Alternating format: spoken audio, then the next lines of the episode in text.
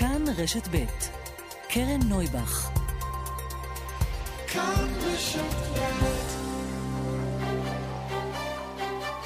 סדר יום עם קרן נויבך, תוכנית אקטואליה אחרת.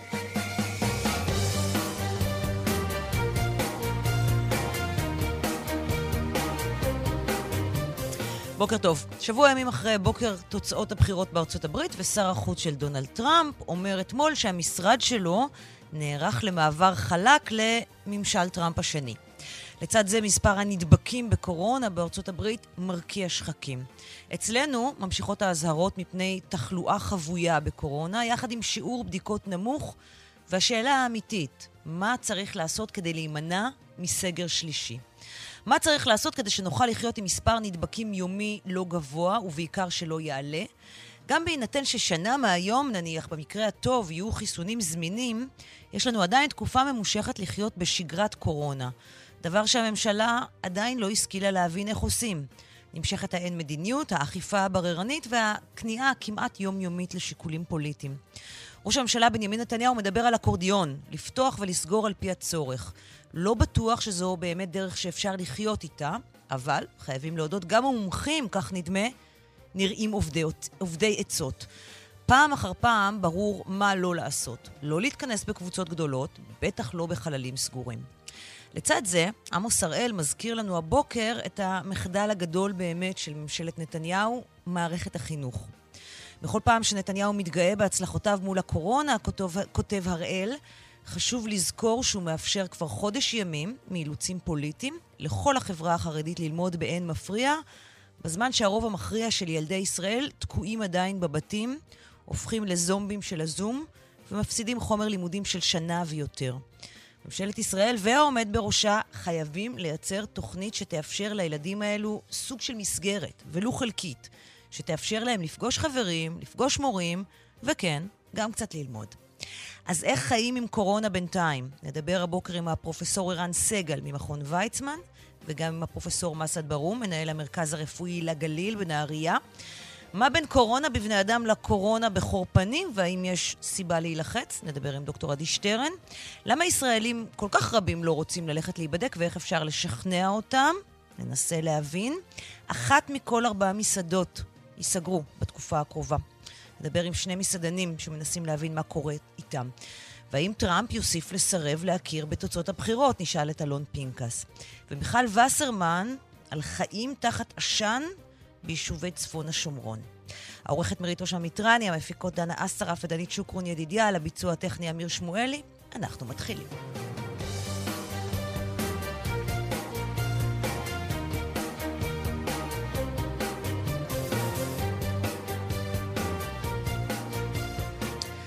אומרים שלום אה, ובוקר טוב לפרופסור ערן סגל, מכון ויצמן למדע.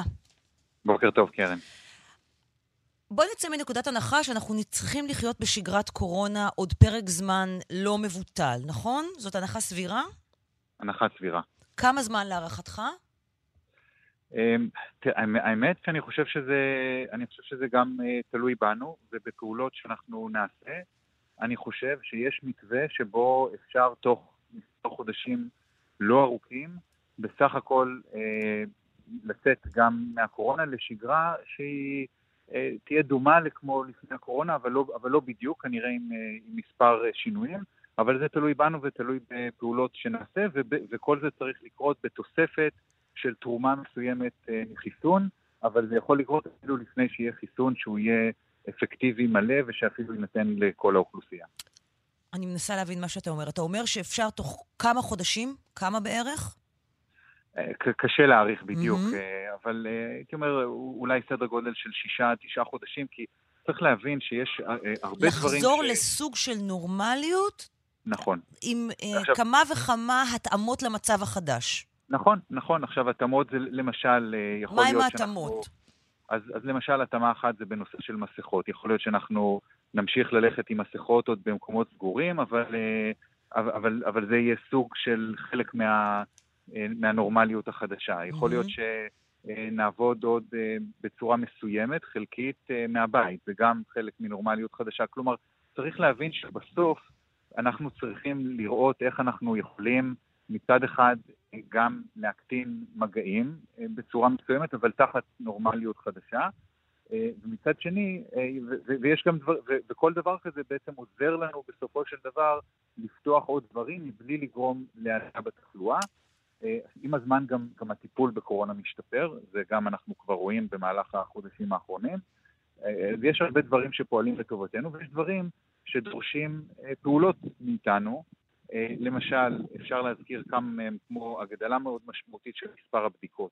אם אנחנו נגיע לכמות של מאות אלפי בדיקות, מאות אלפי שיכול... בדיקות ביום? נכון, נכון. מה זה, אפשר... בוא, בוא, אני, אני רוצה קצת לפרק את זה כדי שנבין את זה. אתה יודע מה, ברשותך, בוא נלך רגע צעד אחד אחורה, עוד לפני אה, אה, מאות אלפי בדיקות ביום. משרד הבריאות היום מדבר על חשש מסגר שלישי בעוד חודש ימים, אם יימשכו ההקלות. אני רוצה קודם כל לשאול אותך איך אנחנו נמנעים מסגר שלישי, איך אנחנו לא מגיעים לסגר שלישי, ואחרי זה תסביר לי איך אנחנו מייצרים נורמליות חדשה. אוקיי, אוקיי. אז איך, איך, איך נמנעים מסגר שלישי? אני חושבת אני... שגם חשוב להתחיל ולשאול את השאלה איך נמנעים מסגר שלישי, ולא מתי נגיע לסגר שלישי, כי לכאורה אנחנו מייצרים כאן איזשהו שיח דטרמיניסטי, שזה מחויב המציאות, הסגר השלישי. אני, אני מסכים איתך, אני חושב שזה לא מחויב המציאות.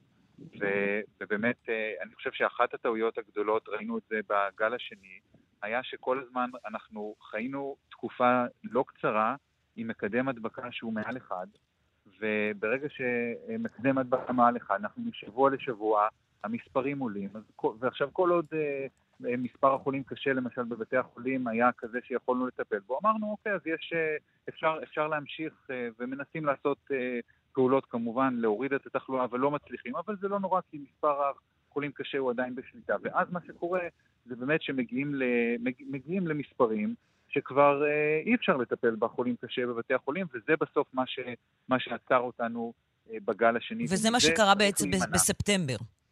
נכון, ו- ולכן אני חושב שהלקח בעיניי המרכזי הוא שברגע שאנחנו רואים שמקדם ההדבקה עולה אה, אל מעל אחד ואנחנו במגמה של התפשטות, אז אה, צריך לעצור. אם ניתן לזה להמשיך, זה לא משנה אם התחלנו מ-200 או 500 או 1,000 מאומתים כשמקדם ההדבקה מתחיל לעבור את האחד. ברגע שהוא עובר את האחד, אנחנו מתישהו, זה ייקח עוד, אה, עוד שבועיים, עוד שלושה, אנחנו נגיע בסוף למספרים מאוד גבוהים ונאלץ להגיע לסגר. אז מזה צריך להימנע. אז אנחנו צריכים להתנהל בצורה כזאת שיהיה מספר נדבקים ביום שהוא בשליטה, ופעולות שיורידו את אה, מקדם ההדבקה. ואיזה פעולות יורידו את מקדם ההדבקה? אז אני חושב שיש אה, מספר אה, דברים, יש אה, אז הגדלת הבדיקות, ככל שאנחנו נבדוק כמות גדולה של יותר של אנשים ביום, אנחנו נאתר יותר ונבודד יותר חולים. Mm-hmm. יש נושא של, אנחנו מבינים שיש גם הדבקות שקורות במקומות סגורים שאין בהם אוורור טוב, אז כל הנושא של אוורור זה דבר שאפשר לשפר. אנחנו רואים מדינות כמו גרמניה שמשקיעות עכשיו 500 מיליון יורו בשיפור אוורור, זה דברים שבהשקעה כלכלית שתחזיר את עצמה בפתיחה של הכלכלה, אנחנו יכולים ממש אה, אה, להקטין ולהוריד עוד את מקדם ההדבקה. וזה מה שצריך להבין, שכל הורדה שאנחנו עושים במקדם ההדבקה, מצד אחד מאפשרת מהצד השני לפתוח יותר דברים, מבלי שאנחנו אה, עוברים את האחד. זה, נותנת זה לנו ש... בעצם עוד חיים, עוד קצת חיים יותר נורמליים, נקרא לזה ככה. אה, נכון? כן. עוד, ושוב, תכף גם נסייג, זה לא יכול להיות בדיוק כמו שהיה לפני כן בשום מצב, אבל עוד שנייה רגע בעניין הבדיקות. אתה מדבר פה על שגרה של בדיקות של מאות אלפי בדיקות, שמה? אה, שמדי יום נבדקים בבתי ספר, נבדקים אה, אה, כמובן בבתי חולים, שזה משהו שנעשה כבר היום. באיזה עוד מקומות היית מייצר שגרה של נניח בדיקות פעם בשבוע או פעמיים בשבוע? אז, אז תראי, למשל, כבר עושים את זה בבתי אבות. Mm-hmm. תוכנית מגן אבות, ואני, אין ספק שהתוכנית הזאת היא מצוינת והיא, והיא ממש הצילה חיים. אז אה, אה, מעבר, מעבר לכמובן לשלוט בתחלואה, כי, כי אלה קבוצות הסיכון. אז אם אנחנו מבינים שאנחנו ראינו שפתיחת בתי ספר, פתיחת ישיבות, אירועים כאלה, מייצרים הרבה הדבקות. אלה מקומות שאנחנו צריכים לבדוק בהם אה, מסיבית, אבל, אבל אני אגיד לא רק, ברגע שהזכרת בפתיח שלך, ואני מאוד מסכים את כל נושא מערכת החינוך, mm-hmm. אם אנחנו רוצים, אנחנו חושבים שאת מערכת החינוך בערים שבהם התחלואה היא מאוד מאוד נמוכה, בגלל שמערכת החינוך, אני מדבר כרגע אפילו רק בהיבט הבריאותי, זה מערכת שהיא בקירוב ראשון, היא מאוד מקומית ליישוב. התלמידים, לפחות, ברובם מגיעים רק מהיישוב. אז אם אנחנו נעשה בדיקות אה, לצוות הוראה, שלפעמים מגיע ממקומות אחרים, ואנחנו נדע שבעיר יש תחלואה מאוד נמוכה, אז בעצם אין מאומתים, ואפשר לפתוח את מערכת החינוך בצורה שהיא אפילו מאוד רחבה, מבלי לסכן אפילו את העלייה בתחלואה. ו- וכדי לקבל הערכה, במקרה הזה זה אפילו פחות חשוב אם אנחנו בודקים בבית ספר או בעיר, אנחנו צריכים לקבל הערכה טובה של התחלואה בעיר, כי הרי גם אם יש תחלואה כרגע יותר גבוהה בעיר, אבל אין בה בתי ספר, mm-hmm. זה בסופו של דבר יהיו הדבקות בבית, יגיע לילדים, ואז אה, יתפשט גם בבית הספר. אז, אה, אז למשל, דיפרנציאליות במערכת החינוך, אני חושב, בניגוד למשל לדברים אחרים שפותחים דיפרנציאלית, אבל שלא עושים סגרים אה, בערים, ואז יש התערבבות, במערכת החינוך, בגלל שהיא מאוד מקומית, כן ניתן לבצע את הדיפרנציאליות הזאת ובאמת להחזיר את הילדים אה, ללמוד. כלומר, כן היית פותח אה, בתי ספר בערים עם תחלואה נמוכה, בעוד ילדים בערים עם תחלואה גבוהה לא הולכים לבית ספר? כמובן, השאיפה היא להגיע לתחלואה נמוכה כן. בהרבה ערים, אבל, אבל, אבל תראי, אני חושב שכן, בערים שבהם אה, יש תחלואה גבוהה, וזה באמת כרגע לא משנה אם התחלואה היא בילדים או במבוגרים, אנחנו ראינו ש, ש, שגם אם לפרק זמן מסוים היא קיימת או במבוגרים או בילדים, בסופו של דבר יש התערבבות. אז בערים כאלה אנחנו יודעים שאם נפתח את הלימודים, אז uh, כעבור מספר שבועות אנחנו נראה, נראה עלייה משמעותית בתחלואה. אז, אבל אני אומר שכן אפשר uh, uh, בערים שבאמת יש תחלואה מאוד נמוכה, לפתוח בצורה רחבה שם את מערכת החינוך. למה אה, בחלקים גדולים מהעולם המערבי מערכת החינוך נשארה פתוחה אה, כמעט לכל אורך הדרך ואצלנו לא? אמ, טוב, זה, זה, זה כמובן עניין של בחירה והחלטה. לא, אני, אני שואלת שה... האם אה, אפידמיולוגית, בריאותית, זה משהו שמדינות שילמו עליו יותר ממה שאנחנו שילמנו עליו בדיעבד. אוקיי, אנחנו כבר שמונה, שמונה חודשים אל תוך המגפה הזאת. כן. אמ, אתה יכול לנתח את ההחלטה הזאת ולהגיד מי צדק ומי פחות? אז, אז תראי, יש לנו, אנחנו, יש, יש הבנה היום אה, באמת בעולם, שברגע שמערכת חינוך נפתחת, אה, אז היא תתרום בצורה משמעותית לתחלואה, בתלות בכמות ההדבקות שיש כרגע בקהילה. ואם באמת יש כמות הדבקות, יש אפילו אה, מספרים ונתונים על מה, המלצות, מה צריכה להיות אה, כמות ההדבקה בקהילה, ש, שבתרגום אלינו זה ערים ירוקות, אפילו, אפילו בצד היותר נמוך של, ה, של הירוק, אבל אה, ההמלצות הן שעם תחלואה בסדר גודל כזה, ניתן לפתוח את מערכת החינוך בבטחה גם בהיבט האפידמיולוגי, וצריך כמובן גם לזכור עוד הבדלים שיש כשאנחנו אומרים מערכת חינוך, יש כמובן הבדל בין מדינות, אם יש מדינות שבהם, אה, אה, כמו בישראל, לומדים בממוצע 40 ילדים בכיתה, לעומת מדינות שבהם לומדים 20 ילדים בכיתה, כמובן שפתיחה של מערכת חינוך זה דבר, זה דבר שונה. יש מדינות שלמעשה הקפסולות שלנו mm-hmm. כבר מתקדמות שם בתוך המערכת. כלומר, אם היו לנו כיתות קטנות מלכתחילה, של 20 תלמידים, אה, היה לנו הרבה יותר קל לשמור על כן, מערכת החינוך פתוחה. נכון, אז אם אנחנו חוזרים לכל הדברים שאפשר, שאפשר לעשות, ודיברנו על אוורור והגדלת בדיקות, אז באמת גם כמובן ששיפור היחס בין כמות המורים לכמות התלמידים, שהוא דבר שהוא כמובן רצוי בכל מקרה, mm-hmm. אם היינו מנצלים גם את ההזדמנות הזאת לעשות את השיפור הזה, זה גם היה עוזר בריאותית בקורונה והיה מאפשר יותר את פתיחת מערכת החינוך. בסופו של דבר, כשאנחנו פותחים את החינוך, אז אנחנו או רואים או לא רואים עלייה בתחלואה, בתלות באמת בכל הגורמים המאוד מורכבים האלה שקשה לדעת אותם מראש, כמות ההדבקה בקהילה וגם אה, וגודל הכיתות והאוורור בכיתות וכל הפרמטרים האלה שבסופו של דבר משפיעים ואנחנו מודדים אותם בתוצאה הסופית של כמות המאומתים שאנחנו רואים בפועל. האם אתה, אה, בהתחשב אה, בתפקוד שלנו עד עכשיו, אני מדברת על מדינת ישראל, מה היכולת שלנו באמת להגיע למה שאתה מתאר בתור הנורמליות החדשה בשגרת קורונה? אני, אני חושב, אני, אין ספק שהיכולת שה, קיימת. ישראל מבחינה טכנולוגית, אנחנו יודעים, היא מדינה, מדינה חזקה, שאפשר ליישם בה את כל הדברים שאמרנו, חלקם הם, הם, הם לגמרי לא, לא בשמיים, זה רק באמת עניין של לשים את, ה, את ההשקעה במקומות הנכונים. צריך להשקיע בחלק מהדברים, כמו מערך בדיקות ושיפור עיבור והקטנת כיתות. צריך להשקיע כספים, אבל אני חושב שהכספים האלה הם אפילו, אפילו בראייה הכלכלית, הם מחזירים את עצמם כי הם באמת מאפשרים לפתוח את הכלכלה. אני חושב שאחרת להישאר במצב הזה שבו אנחנו כל פעם אה, פותחים עד מה שאפשר וסוגרים, זה, אני לא חושב שזה מצב שהוא, שהוא רצוי בשום צורה, וצריך גם להזכיר, אה, גם נושא האכיפה, היום אנחנו יודעים שבישראל נפתחו יותר דברים באופן פיראטי מאשר הדברים שהותרו לפתוח, וצריך להבין שברגע שדברים כאלה נעשים, מעבר לזה שהם מגדילים את אה, מקדם ההדבקה, הם גם מונעים מאיתנו לפתוח דברים כמו מערכת החינוך, שלא יכולים כמובן ולא צריכים, ושום דבר לא צריך להיפתח בצורה שהיא פיראטית, אבל כל דבר שאנחנו עושים, כל הגדלה של מקדם ההדבקה, בסוף בא על חשבון דברים אחרים שאנחנו לא יכולים אה, אחר כך לפתוח. שתי שאלות פרקטיות ברשותך.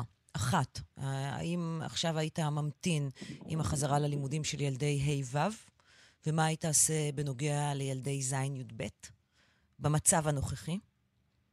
אז, אז, אה, אז תראי, נחזור, אני אגיד, אה, במצב הנוכחי, אה, אני חושב שכן אפשר במערכת החינוך, בגלל החשיבות הערכית בהפעלה שלה וגם בגלל ההיבט האפידמיולוגי, כן הייתי בוחן את האפשרות לפתוח את ה...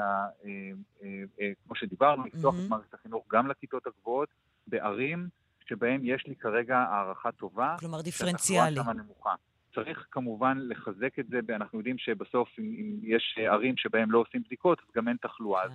זה, זה כמובן לא חוכמה. צריך לחזק את זה במדדי בקרה, לוודא שערים באמת מבצעות מספיק בדיקות כדי שתהיה לנו הערכה טובה באמת לכך שהתחלואה נמוכה, אבל בערים שבאמת יש בהן מעט מאוד מאומתים, אה, אין שום סיבה, גם בהיבט הבריאותי, שלא נוכל לפתוח את, אה, את מערכת החינוך, ובלי קשר, כל הפעולות האחרות שאמרנו, אה, אכיפה וכל הדברים האחרים, אם אנחנו נחזק אותם, אני חושב שאפשר יהיה להקטין את מקדם ההדבקה ולפתוח אחר כך בהדרגה גם דברים נוספים. הצגת, הצגתם את הדברים האלה בפני קבינט הקורונה?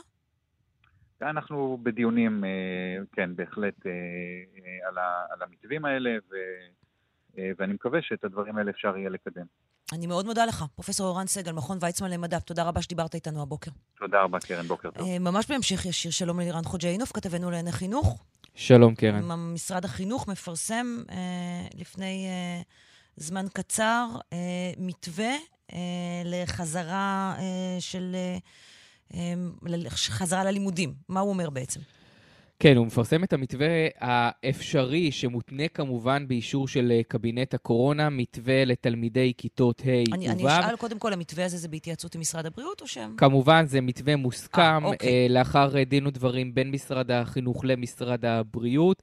אה, כלומר, זו פעם ראשונה, פעם אה, מבחינת החזרה ללימודים, שקודם כל יש מתווה שמפורסם עכשיו למנהלי בתי הספר, ורק אחר כך יש אישור בקבינט, אולי כדי באמת למנוע את כל הבלגן שהיה בפעם הקודמת, שקודם כל אישרו בקבינט, ורק אחר כך מנהלי בתי הספר ברגע האחרון היו צריכים אה, לנסות להתאים את עצמם במתווה. הפעם זה הפוך.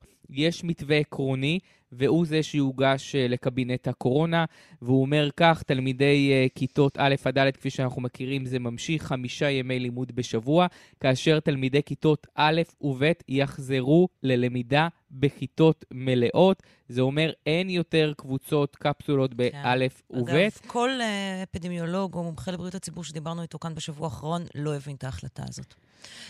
הבנתי שזה בגלל שהם לא התערבבו בצהרונים. בצהרונים, כן. תכף נגיע לזה, וזה אומר תלמידי כיתות A וו' אה, יחזרו ללימודים לפחות שלוש פעמים בשבוע. אה, פיזית בבתי הספר, שאר הזמן למידה מרחוק. ההגבלה היא שצריך אה, להיות לפחות 14 שעות שבועיות לתלמידי כיתות A עד ו' בבית הספר, ותלמידי כיתה י"א וי"ב יחזרו לפחות ליומיים בשבוע פיזית בבית הספר, גם A ו-ו' וגם י"א וי"ב, הכל בקבוצות של עד 20 תלמידים בקבוצה. Uh, זה ההנחיה, זה ההסכמה בין משרד החינוך uh, לבריאות. איפה היו קשיים, ובכל זאת uh, משרד הבריאות כן uh, ניצח מעבר של מורים ותלמידים, גם בכיתות A ו-ו'. אה, קבוצות קבועות ללא תחלופה ומעבר של התלמידים. המורים יוכלו לעבור עד שלוש קבוצות. בכיתות י"א וי"ב, שם אנחנו יודעים, יש מה שנקרא מגמות, כלומר כל תלמיד mm-hmm. לומד לא תמיד עם כיתת האם שלו, אלא מתמטיקה הוא לומד שלוש יחידות עם קבוצה אחת, אה, אנגלית חמש יחידות עם קבוצה אחרת, וכאן הבעיה.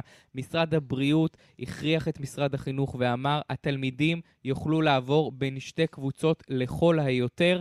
ולא יותר מזה. אנחנו יודעים שלפני הסגר היה מותר לתלמידים לעבור עד חמש קבוצות, עכשיו הם הקטינו את זה, אין שינויים uh, מבחינת uh, ההסעות, uh, זה בהחלט עניין המעבר קבוצות רגע, רק נאמר, י"א, י"ב תתקיים למידה בקבוצות של עד 20 תלמידים, לפחות יומיים בשבוע, זה אומר שגם יכול להיות מאוד שזה יהיה רק יומיים בשבוע. נכון, וגם זה יכול להיות uh, יותר. זה, בזה נגיד אין כמובן שינוי, זה גם היה לפני הסגר, אמרו יומיים, שלושה, מי שיכול יותר. יעשה יותר גם אני כאן. אני רוצה רגע שאלה פרקטית שאני מניחה שהיא מטרידה את מרבית מאזיננו, הורים וילדים גם יחד. Uh, המתווה הזה מוסכם, אתה אומר, על משרד הבריאות ומשרד החינוך, שזה כבר הישג מדהים. Uh, אני חושבת שזו פעם ראשונה שמשרד החינוך... בלי ספק. זה לא קרה עד עכשיו בסיפור הזה, אבל uh, הוא מוסכם תחת מה? האם אפשר להביא אותו לאישור בקבינט הקורונה מחר, מחרתיים, או שמחכים לשינוי כלשהו מבחינת התחלואה ומקדם ההדבקה כדי שהוא יאושר? כמו, תראי, קודם כל, הם, הם, זה המתווה שעל פי הודעת משרד החינוך, הם הולכים להציג לקבינט הקורונה. כאשר קבינט הקורונה יבוא ויגיד, רמת התחלואה היא מספיק נמוכה כדי שהם יחזרו ללימודים, אנחנו מתחילים לעבוד על פי זה. כלומר, המתווה הזה מופץ כרגע למנהלי בתי הספר, שאומר להם, משרד החינוך, תתחילו לתכנן עכשיו את לעבוד, מערכת השעות. תתכוננו נכון. לעבוד על זה לרגע שבו רמת התחלואה תהיה מספיק נמוכה. וההנחה שלי שהיא לא מספיק נמוכה כעת, כלומר שלא יצפו ההורים שהילדים יחזרו ללמוד ביום ראשון הקרוב. זה לא נכון, קורה. נכון, זה לא, זה לא עומד על הפרק זה כרגע. זה בכלל לא עומד על הפרק זה כרגע. זה לא עומד mm-hmm. כרגע על הפרק, יש מתווה עקרוני לכאשר יוסכם שיחזרו עליו. אם וכאשר יוסכם שרמת התחלואה מספיק נמוכה, שאנחנו לא יודעים עדיין מתי זה יקרה, וזה דבר שאנחנו נצטרך לשאול מישהו ממשרד הבריאות כדי לדעת, אבל השיפור פה, לירן, והוא באמת משמעותי, שיש מתווה שאפשר להתחיל לעבוד עליו. כבר נכון, עכשיו. ונניח ואנחנו... גם אם החזרה ללימודים תהיה בעוד שבועיים, יש עכשיו למנהלים ולמורים שבועיים להיערך.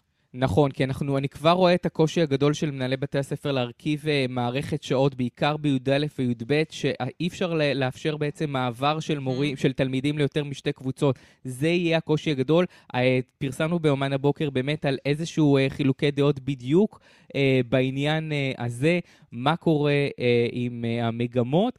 ולכן עכשיו אומרים, הסכימו במשרד החינוך לתת, לא הייתה להם כנראה גם ברירה, משרד הבריאות פשוט אה, הטיל על זה וטו, אסור לתלמידים לעבור ליותר אה, משתי קבוצות, אז זה היה רק חמש, ולכן זה יהיה הקושי הגדול, הסודוקו, אם תרצי, אה, בהרכבת מערכת השעות. ואולי החש... השאלה הכי חשובה שאני אה, רואה כאן מהמתווה הזה, בעצם לא כתוב כאן מה קורה עם תלמידי כיתות ז' עד אה, י'. אין להם... זין עד י', הם פשוט ימשיכו להישאר בבית. כנראה אין להם פשוט אה, שום אה, מתווה כרגע על הפרק, זה לא עומד כרגע על החזרה אה, ללימודים. Mm-hmm. הרציונל כמובן, נגיד, לא, רצו ברור. להתחיל מ... מהכיתות הנמוכות, כאשר מחזירים את ה'-ו', ואז אם אומרים ה'-ו' חוזרים, אז נחזיר רק את י"א וי"ב, כי הם צריכים להתכונן לבחינות הבגרות. נזכיר שהבחינות נדחו בחודש. חשוב, אוקיי? מצד אחד, בפעם הקודמת אנחנו זוכרים, כשיצאנו מהסגר הראשון, אנחנו זוכרים את הפתיחה המאוד בהולה, כולל החזרה ללימודים של כיתות ז' עד י', אני חושבת שפתאום החליטו באיזה יום בעשר בלילה שהם חוזרים ללימודים יומיים אחרי זה, ככה סתם. אמ, ואין ספק שזה בסופו של דבר אה, הוביל אה, לחלק גדול מהעלייה בתחלואה. מצד שני, חייבים לחשוב עליהם. חייבים לחשוב עליהם ולתת להם מענה, ולא להשאיר אותם מאחורה, לא לשכוח אותם בבית. אין אה, ספק. כי גם אם אין להם בגרויות, כן, וגם אם הם לא חייבים ללמוד חומר, הם זקוקים גם למגע האנושי, גם לחברה, גם למסגרת, גם לעין הפקוחה הזאת שיש בה בסופו של דבר אה, במערכת החינוך, בבתי הספר. אני חושבת שאם יש מה שלמדנו כמו... מהסגר הראשון לשני, זה עד כמה מערכת החינוך חשובה. זה, אין, זה אין ספק, עד כמה המורה בכיתה חשוב, ועד כמה חשוב בכל זאת שיש uh, בית ספר, uh, ואני חושב שזה דווקא מאוד אפילו uh, הרים למורים שהרגישו בתחילת הקורונה, אני מזכיר מאוד מאוד נפגעים uh, מההורים בתוך המעגל הזה, ועכשיו uh, מבינים את החשיבות שלהם. Uh, אני ככה עובר uh, תוך כדי עוד פעם על המתווה uh, uh, הרב מאוד, עם uh, לא מעט uh, 13 אז... עמודים עם המון כישורים. נגיד כמובן, יש חובה כמובן כן. לעטות מסכות כל הזמן בשיעור, ברור. שמירת uh, מרחק. Uh, זה כמובן אה, לא, לא ירד אה, מהפרק. לירן, אה, תעבור על המתווה, ואם יהיו דברים נוספים, ניפגש כאן בשעה הבאה ותביא עוד נתונים משם. אני מאוד מודה לך בשלב הזה. תודה. שלום לפרופסור מסעד ברום, מנהל המרכז הרפואי לגליל בנהריה, חבר בוועדה המייעצת למנכ"ל משרד הבריאות למיגור הקורונה במגזר הערבי. שלום לך, קרן, ולכל המאזינים. שמעת את השיחה גם עם לירן, שנכנסה ככה עם הדיווח לגבי מערכת החינוך, כמי שרואה בעצם בסופו של דבר את הקצה, כן? את החולים שמגיעים לבית החולים. אה, נתח לי את תמונת המצב כמו שאתה רואה אותה עכשיו. תראי, אם נתחיל במספר החולים, בהחלט אה, מספר החולים שהגיעו לבית החולים ירד אחרי הסגר, אבל הייתה עלייה חד פעמית. היא ממשיכה להיות ב-30 חולים במקום 24 בגלל התפרצות בבית אבות עם חמישה חולים מונשמים ו-12 חולים קשים. כלומר, הייתה לכם התפרצות מקומית בבית אבות? כן, אה, בבית אבות בסביבה, וקלטנו אה, מספר אה, חולים, ועדיין אנחנו נמצאים ברמה של 30 חולים. אנחנו לא רואים עדיין עלייה מתמשכת, למרות שאנחנו יודעים שמקדם ההדבקה באוכלוסייה הערבית הוא 1.14, לעומת הכללית שהוא 0.9. אתה מוטרד מזה? אני מוטרד מאוד, בהחלט. אה, אנחנו, תראי, כן, כשאני חושב על זה כל הזמן, ואנחנו חיים את זה חודשים רבים, אה, אין קשר בין מחיר חד פעמי לכאורה שאומה מוכנה לשלם, אם זה מדינת ישראל או גרמניה או איטליה או אפילו שוודיה, כי המחלה איננה מפסיקה, איננה נעלמת ואיננה נותנת הפוגה לאף אחד. ואת זה אני מבקש לחדד לכולם. זה מה שאני יכול להגיד לך שלמדתי המון זמן.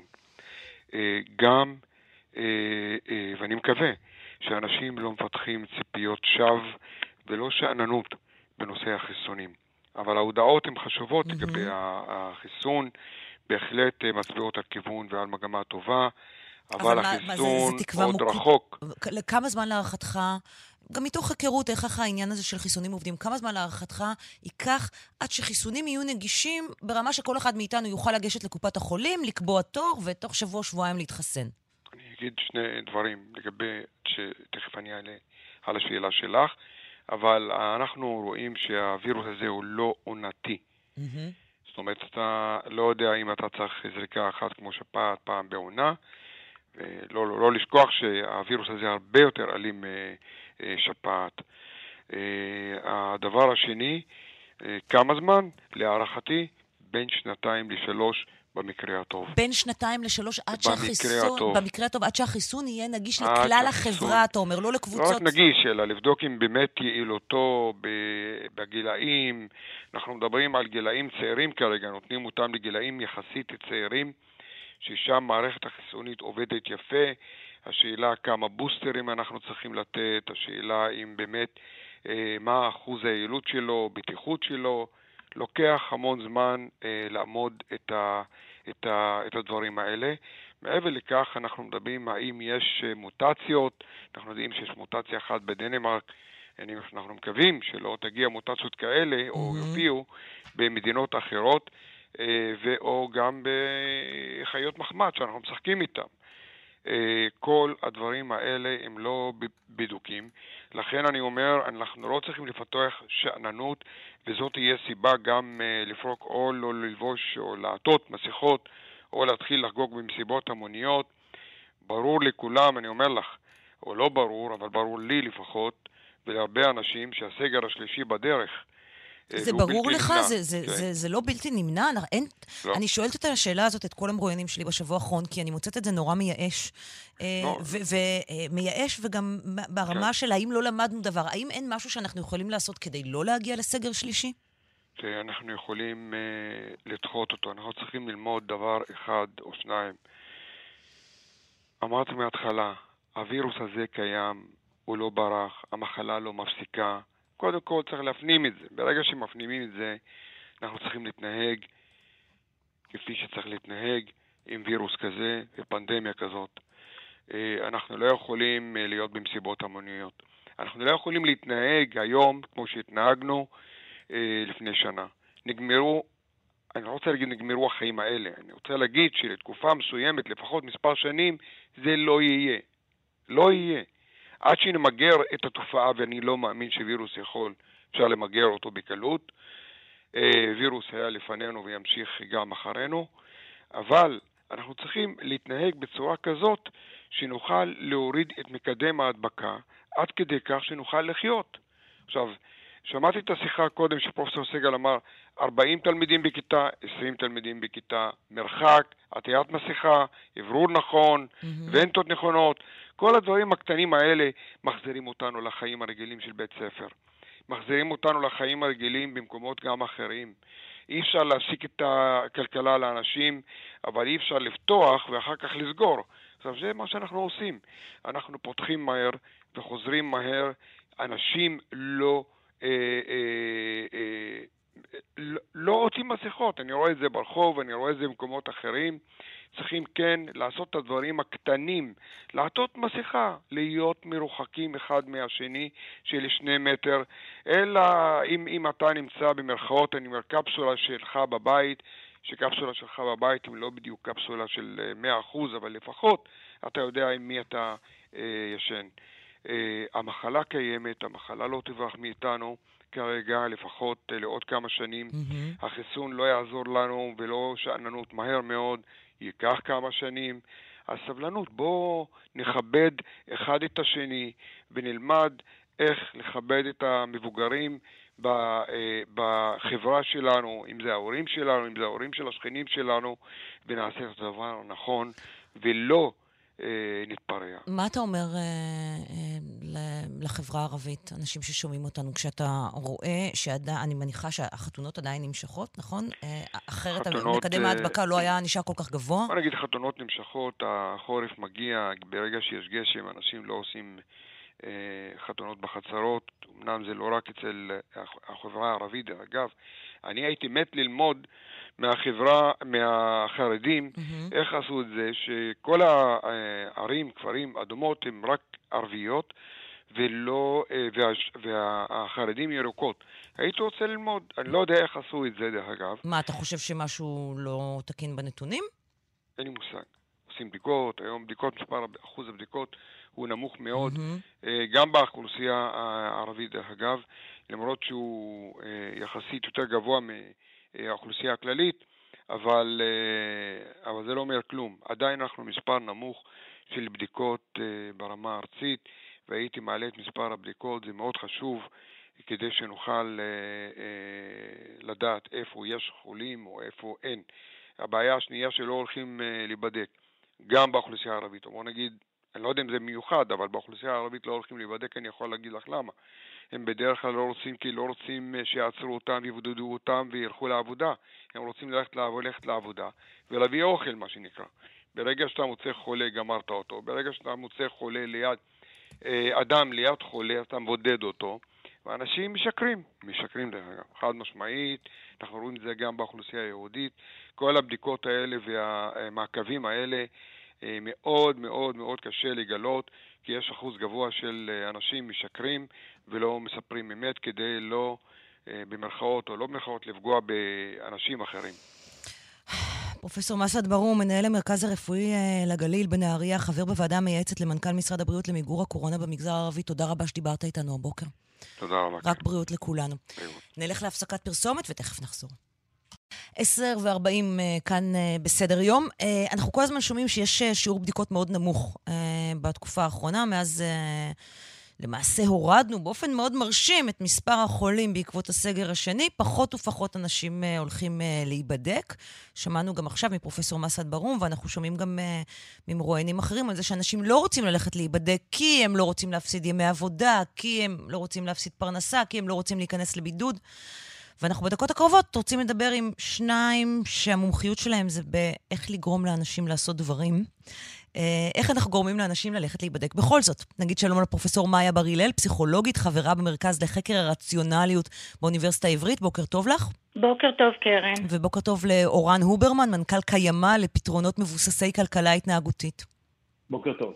פרופסור אה, בר הלל, למה אנשים לא הולכים להיבדק? כמו שאמרתם, לא הולכים להיבדק, כי זה לא באינטרס שלהם.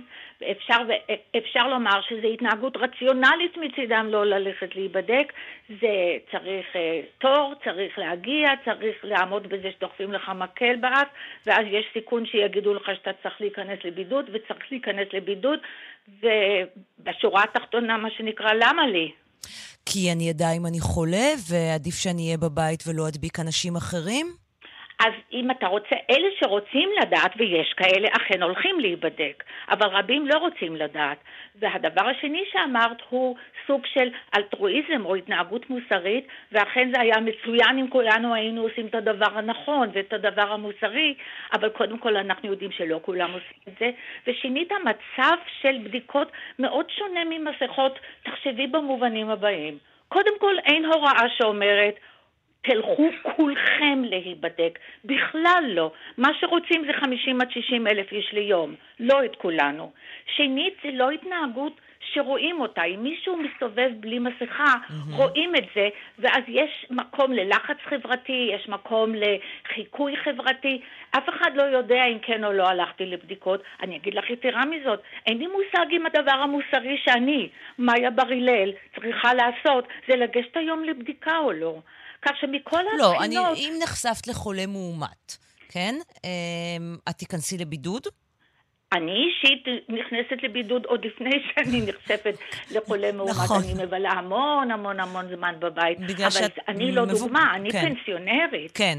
הלחץ הוא על מי שפרנסתו תלויה בזה, ועד שהמדינה לא תבטיח למי שנכנס לבידוד שאת המחיר החברתי אי אפשר לפצות, אבל שלפחות את המחיר הכלכלי מכסים, לא משנים את האינטרסים של, ה, של האנשים.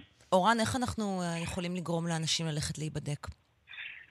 אז קודם כל, קודם כל, בוקר טוב. אה, בוקר. איזה כיף להיות בבוקר עם אה, באותה שיחה עם פרופסור בר הלל. אז אני, אני, רוצה, אני רוצה להתחיל בדרך שבה אנחנו חושבים על, על שאלות כאלה. קודם כל היינו מנסים להבין למה הם לא הולכים. אז אפשר לעלות כל מיני השערות וגם אפשר לבדוק אותם אם שואלים אנשים. למשל, יכול להיות שהבדיקות לא נגישות להם מספיק. ואם אתה, אם, אם דרוש נסיעה במיוחד, או שזה דורש איזשהו מאמץ, אולי זו סיבה טובה למה לא לעשות את זה. אולי אנשים מדמיינים שיש תור ארוך מחוץ למקום שבו נעשות הבדיקות, ומעריכים שיש סיכוי טוב שהם יידבקו אה, בתור, גם אם יגיעו לשם בריאים. אולי הם מעדיפים להגיד בעבודה שהם שפעת בבית ולתת לזה לעבור, על פני המבוכה של להודיע לכולם שהם חולים בקורונה. אנחנו יודעים מהעבודות שלנו שאנשים חוששים יותר מהמבוכה. להגיד לאנשים בוואטסאפ שהם לא הולכים להגיע כי יש להם קורונה, וכל שאר האנשים כדאי שייבדקו. ויש, כן, כי יש פה את עניין האשמה. כל אחד מאיתנו עם החשד הכי קל שהוא נדבק בקורונה, יודע מיד שאם הוא נדבק בקורונה, הוא גורם לקבוצה שלמה של אנשים להיכנס לבידוד. יש כאן תחושה מאוד קשה. אז אנחנו, אנחנו רואים, יש לנו אה, סקרי, סקרי ענק שאנחנו מריצים בוויינט בחודשים האחרונים, mm-hmm. ואחד הדברים שאנחנו רואים שזה הדבר שהכי מפחיד ישראלים, יותר מהמחלה, יותר מלהיות חולה, אולי יותר מהפוטנציאל להדביק אחרים, זה את הבושה שמתלווה לזה היום. לא כך ברור למה הבושה הזו כל כך גדולה, כי הרי הם לא עשו שום דבר מיוחד, נכון. זה יכול לקרות מכל מיני סיבות, אבל אתה סוחב איתך איזושהי בושה. אה, רק שיהיה לכם את המספר, 53% מהאנשים אה, הגדירו את עצמם כחוששים מאוד מלהיכנס לבידוד. אחוז הרבה הרבה יותר קטן מודאגים מלחלות. כלומר, יותר אנשים מודאגים מלהיכנס אה, לבידוד מאשר מאנשים שמודאגים מלהיות חולים. נכון. מדהים, אוקיי. עכשיו, עכשיו, אם אנחנו שואלים את השאלה אה, מה אפשר לעשות, אז נגיד, אם ההשערה שלנו שלא נגיש להם מספיק, אז פתרון אחד זה להפוך את זה לנגיש יותר. אבל אה, עכשיו ראיתי איזה, אני לא יודע אם זה רעיון או יוזמה אמיתית, אה, לקחת, אה, לתת, לעשות סוג של הגרלה, שבה יחלקו עשרת אלפים שקל ביום. כן, מפעל ש... הפיס העלה את העניין הזה, מה אתה חושב על זה? אז קודם כל, מאוד מעניין לשמוע מה, מה פרופסור בר אילן חושבת על זה. אוקיי. התחושה שלי, התחושה שלי זה שאנחנו, אם אנחנו מפסידים את המוטיבציה הפנימית, mm-hmm. אני חושב שהמוטיבציה החיצונית, שזה כסף, תביא את התופעות לוואי אחרות.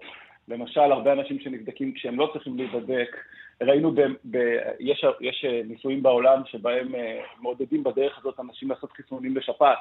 ומה שרואים שם, שמי שעושים את החיסונים בסוף זה אותם אנשים שגם ככה היו הולכים לעשות חיסונים, ואת פשוט נתת להם כסף שלא היה נדרש לצורך העניין. אז אני באמת רוצה לשמוע, פרופסור מאיה בר הלל, מה את אומרת על הרעיון הזה שעלה באמת ממפעל הפיס, שבין אלה שהולכים להיבדק אה, תהיה הגרלה של אה, סכום כספי, אה, של, אני חושבת שזה היה עשרת אלפים שקלים, שאפשר לזכות בו?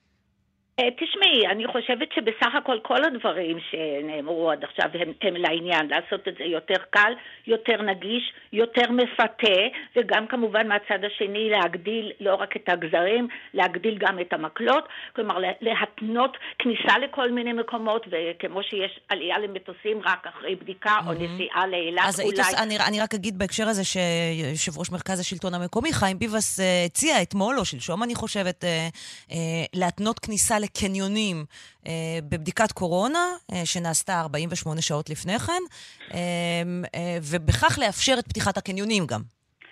תשמעי, אנחנו יודעים שכלכלה התנהגותית, חלק מהקסם שלה זה שלכאורה אפשר באמצעים מאוד פשוטים לחולל שינויים בהתנהגות. אבל אני מוכרחה להודות שבמקרה הספציפי הזה של, של תנועה להיבדק, אני לא רואה פתרונות קלים. Uh, הפיתוי שבפיס מעורר בדיוק את הבעיות שקודמי, שקודמי כן. העלה. כפייה מחייבת מעבר דרך מערכת החוק, לא ברור אפילו שאפשר יהיה לכפות חיסונים, קל וחומר, בדיקות, כך שאני חושבת שיש לנו כאן בעיה שהשאלה איך פותרים אותה ואיך משכנעים ממש לא ניתנת לפתרון קל. אני חושבת שמה שאת עושה ומה שרבים עושים זה בערך הדבר הנכון. היינו, לדבר על זה, להסביר למה זה חשוב, זה לא ישפיע על כולם, אבל כמו שאמרתי, זה לא צריך להשפיע על כולם, זה רק צריך להשפיע על כמה עשרות אלפי, אלפים מדי יום. להסביר שזה הדבר הנכון לעשות, והדבר המוסרי לעשות, והדבר החברתי לעשות, והדבר המתחשב לעשות, ולקוות שזה יישא, יישא פירות, אבל כשיש לנו התנהגות נוגדת אינטרס, וגם לא זמינה וקשה אה, להשגה, אני לא רואה פתרונות קסם איך להעלות את שיעור הנבדקים.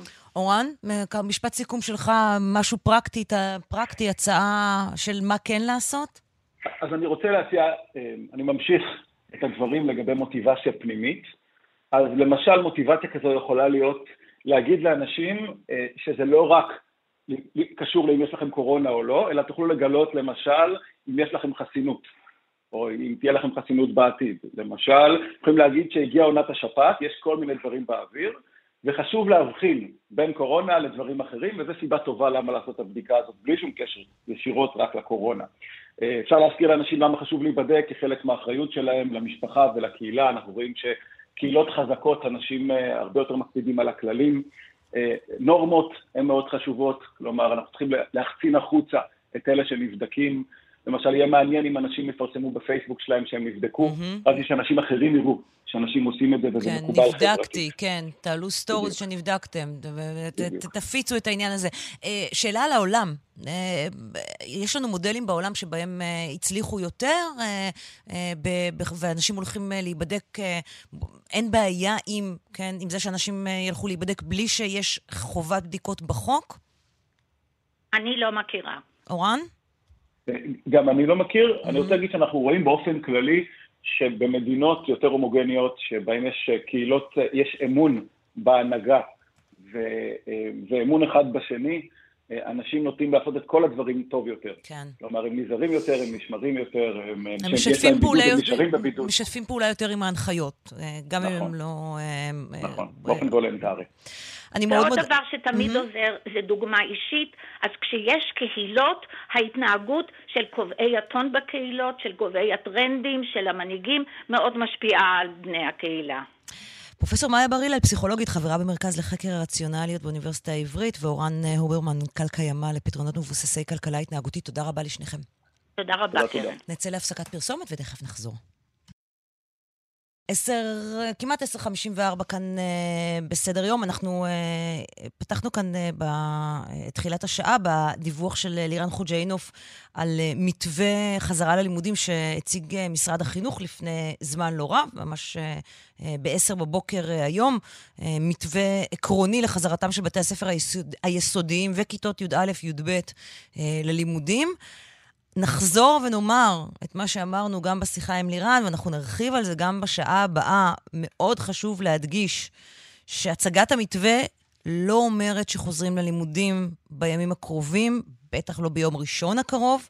המתווה מוצג כעת למנהלי בתי הספר כדי שהם יוכלו להתכונן ולהכין את מערכת השעות, כאשר קבינט הקורונה יאשר את החזרה ללימודים, וזה, לפי הערכות, לא יקרה לפני יום שלישי הבא.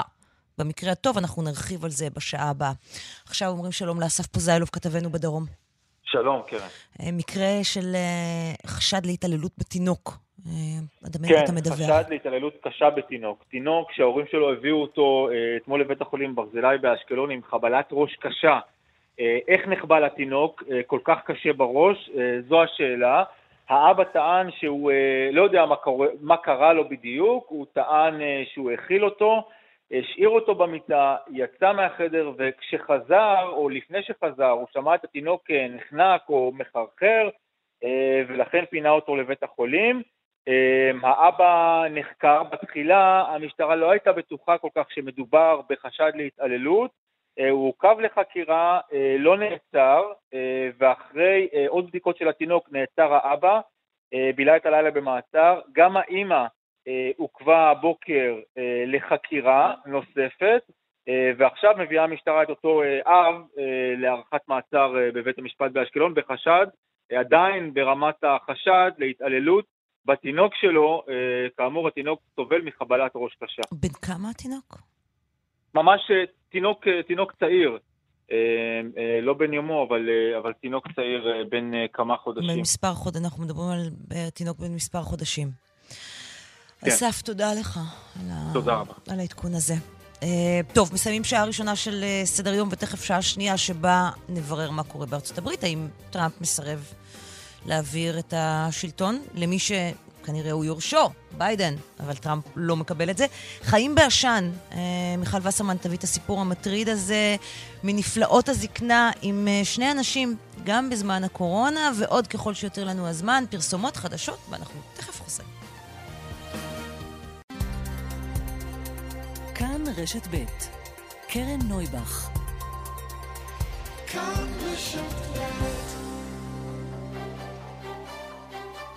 סדר יום עם קרן נויבך, תוכנית אקטואליה אחרת.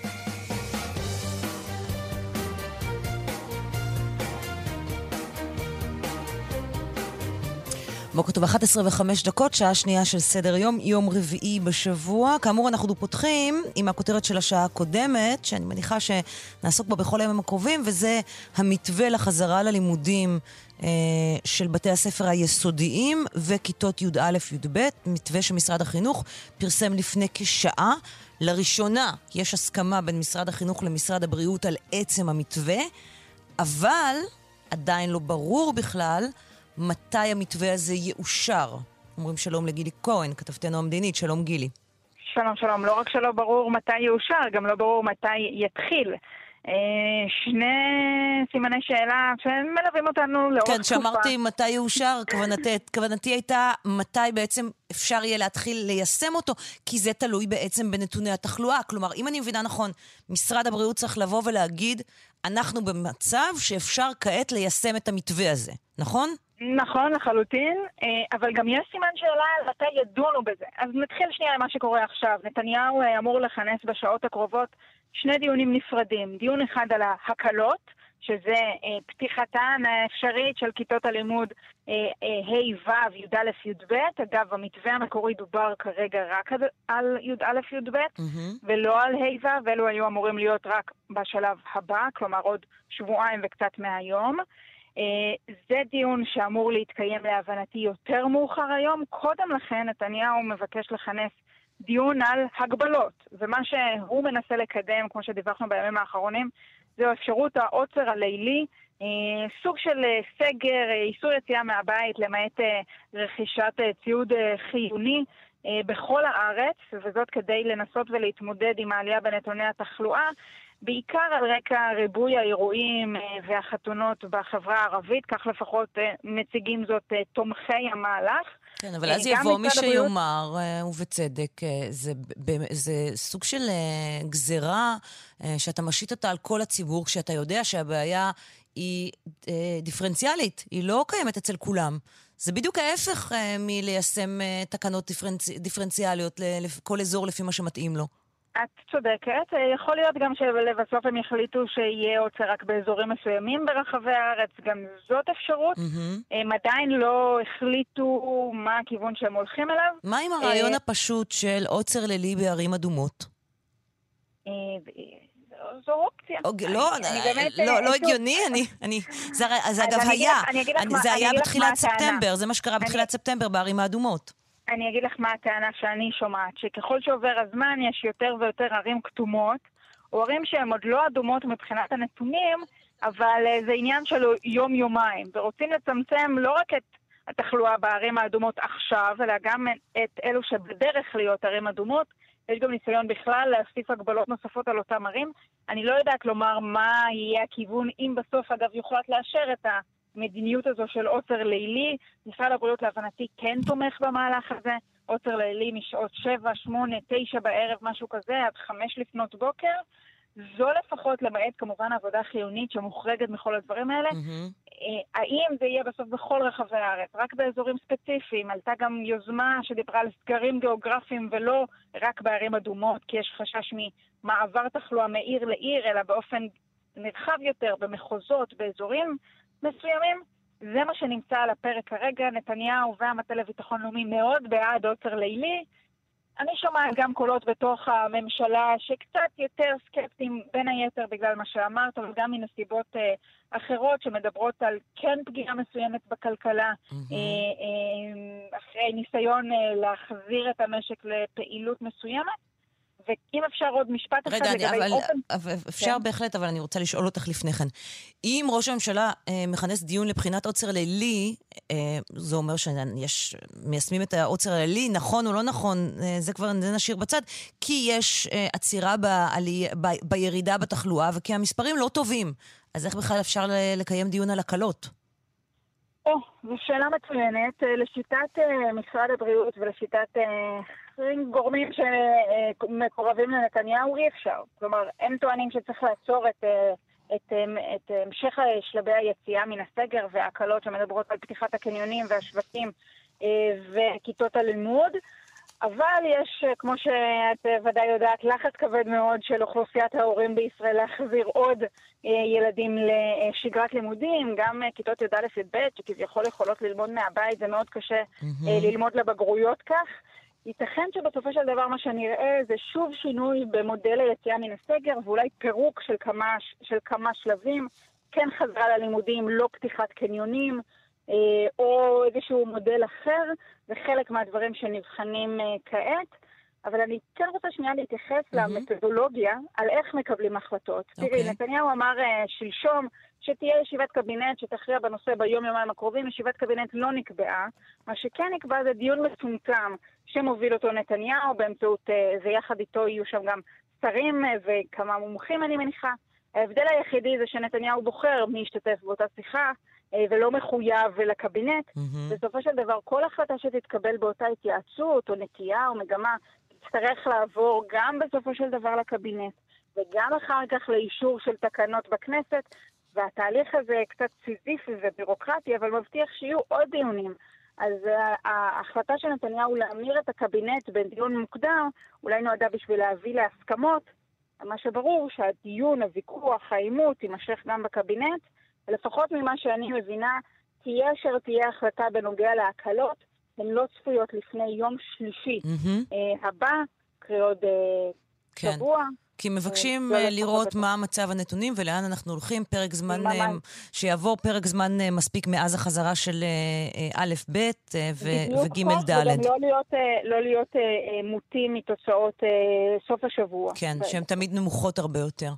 נכון. ולכן אני חוזרת על באמת השורה התחתונה, וגם בזה פתחתי את השיחה שלנו. אני יודעת שהורים מאוד מחכים לעניין הזה של החזרה ללימודים, וגם ילדים מחכים, אה, כי לזה הגענו, ילדים רוצים לחזור לבית ספר. זה לא הולך לקרות בימים הקרובים. אה, בוודאות. אה, לא בטוח בכלל שזה יקרה בטווח של השבוע, עשרה ימים הקרובים. יש עוד זמן. אה, זה המצב. לפחות שנהיה ריאליים ונבין היכן אנחנו עומדים. גילי, תודה רבה לך. כתבתנו המדינית. ובכל הדיון הזה הם עומדים מהצד, אם אפשר לקרוא לזה ככה, וצופים אה, אלה שאיכשהו הם בסוף התור, אה, בעלי המסעדות. דוח אה, של מרכז המחקר והמידע של הכנסת אומר שאחת מכל ארבעה מסעדות צפויה להיסגר במהלך התקופה הזאת, או בסופה של התקופה הזאת. זה באמת קבוצה שספגה פגיעה מאוד קשה. אנחנו רוצים לדבר עכשיו עם שניים. שלום לעינב אזגורי. אהלן, בוקר 아, טוב. מה שלומך, עינב? בסדר גמור, מה? איפה אני תופסת אותך? האמת אה, באמצע פעילות ספורט. אה, יופי. כן. חשוב בימים אלה. מאוד, כן. נגיד שלום גם ליחיא זינו מבעלי מסעדת פסקדו באשדוד. אהלן, בוקר טוב לכם. עינב, אני אתחיל, עינב, אה, אה, ספר למאזיננו אה, קצת על עצמך. מה עשית לפני שהגיעה הקורונה? הייתי שף של מסעדת קפה נורדוי, ואז אתה פתאום מתחיל להרגיש קפה נורדוי זה מסעדה שהתבססה גם הרבה רגע, אבל אני חייבת שתדבר ישר לשפורפרת או לאוזנייה או מה שזה לא יהיה, כדי שנשמע אותך טוב. אני אומר, קפה נורדוי זו הייתה מסעדה שהתבססה המון על תיירים. שכנה בבית מלון, במלון נורדוי. אה, בערך מדצמבר ככה התחלנו לראות שהדברים לא, לא זזים טוב. אה, ירידה בתיירות, אולי אפילו כבר להגיד מנובמבר. ושם זה רק הידרדר, עד שהיה איזשהו שלב, אני חושב, אה, לקראת אמצע או סוף דצמבר, שהבנתי שזה פשוט עניין של זמן עד שנהיה איפה שאנחנו נמצאים היום. מתי סגרתם? בסגר הראשון? בסגר הראשון, ב-15 למרץ, כן. ומאז לא פתחת? מאז לא פתחנו, לא. ואיזה תחושה זאת? לא לעשות את מה שאתה אוהב? תראי, זה קשה, אני מדבר הרבה עם uh, קולגות שלי. Uh, מעבר לפן הכלכלי, שהוא מאוד קשה, uh, יש פה משהו שהוא ברמה הנפשית, הוא שפים זה קצת, אני מאוד מתחבר לאנשי התרבות, כי שלא יכולים להופיע, כי כשאתה שף, אתה חייב ליצור, אתה כל הזמן יוצר, זה קצת כמו, אה, לא יודע, זה קצת כמו ציפור שלא עפה, אז אין לה מהות בחיים. אה, זה מאוד קשה, אתה מוצא לך פתאום אה, תקוע. אני חושב שגם הרבה מסעדות שחזרו לעבוד, אה, לא בדיוק התמקצעו במה שהיה להם, אלא היו צריכים לעשות כל מיני שינויים שאין מה לעשות, כי הם צריכות להתקיים. אה, זה לא קל. ואז uh, עוברים לטייק אווי, מנות יותר פשוטות, העיקר בשביל להפעיל את העסק.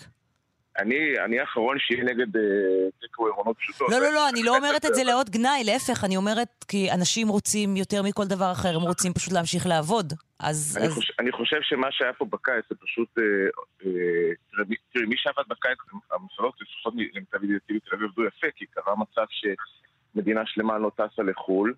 אנשים ביטלו את התחושות שלהם והיה להם כסף בכיס, ולא היה שום דבר שקשור לתרבות למעט מסעדות. אה, אז מסעדות עבדו, אבל זה כבר היה קצת טיפה בים. אה, זה לא הספיק, אני לא חושב שזה הספיק לכולם מה שהם הרוויחו בקיץ כדי לשרוד את הסגר הזה גם כן. אתה רואה את עצמך לא עושה את זה יותר? אתה רואה את. איפה אתה רואה את עצמך חצי שנה מהיום? אם היית שואלת אותי את זה במרץ האחרון, אז הייתי יודע להגיד לך תשובה מאוד חדה וברורה. היום אני כבר לא יודע להגיד לך. אה, את יודעת, זה, זה, זה גם אחד מהקשיים שזה, אתה ממש מרגיש תלוש ועל קרקע לא יציבה, אתה, אתה לא יודע מה יקרה, אתה לא יודע מה לעשות, יש כל הזמן צצים רעיונות, צצים אה, דברים, אבל שום דבר, אי אפשר לתכנן שום דבר, אף אחד, אני לא חושב שיש שם מסעדן שיודע להגיד שהוא יודע בדיוק איפה הוא יהיה עוד שבוע או שבועיים או חודש. אם יפתחו או לא יפתחו, זה מאוד קשה לתכנן. מה אתה עושה בינתיים כדי לשרוד כלכלית? אני עובד, אני עובד אצל אה, חברים וקולגות שצריכים את העזרה שלי. אה, זהו, אני לא... בבית אני לא יושב, אני גם לא בן אדם שאוהב... אני לא רוצה לקחת דמי אבטלה מהמדינה, ולא רוצה... אני לא רוצה לקחת מהמדינה שום דבר, ושהיא לא תיקח ממני. כן. יחיא, איך זה אצלכם? כאמור, מסעדת פסקדו באשדוד, מסעדת דגים ידועה, נכון? כן, אבל באותו מצב, זה לא משנה ידועה או לא. הקורונה נחתה על כולנו ביום אחד. אני לא חושב שיש מישהו שערוך לזה, או שמישהו שיכול היה לחשוב או לצפות דבר כזה שיקרה לנו. ואת האמת, אני גם לא יודע מה יהיה הלאה. כאילו, גם אם אני רוצה לתת לך תשובה איך אני ערוך, נערך, אומרים זה ההתחלה של הקורונה, זה האמצע. זה יכול להיות, כאילו, אנחנו יכולים למצוא את עצמנו ככה גם עוד שנה, לצערי. והמחשבות לא מפסיקות.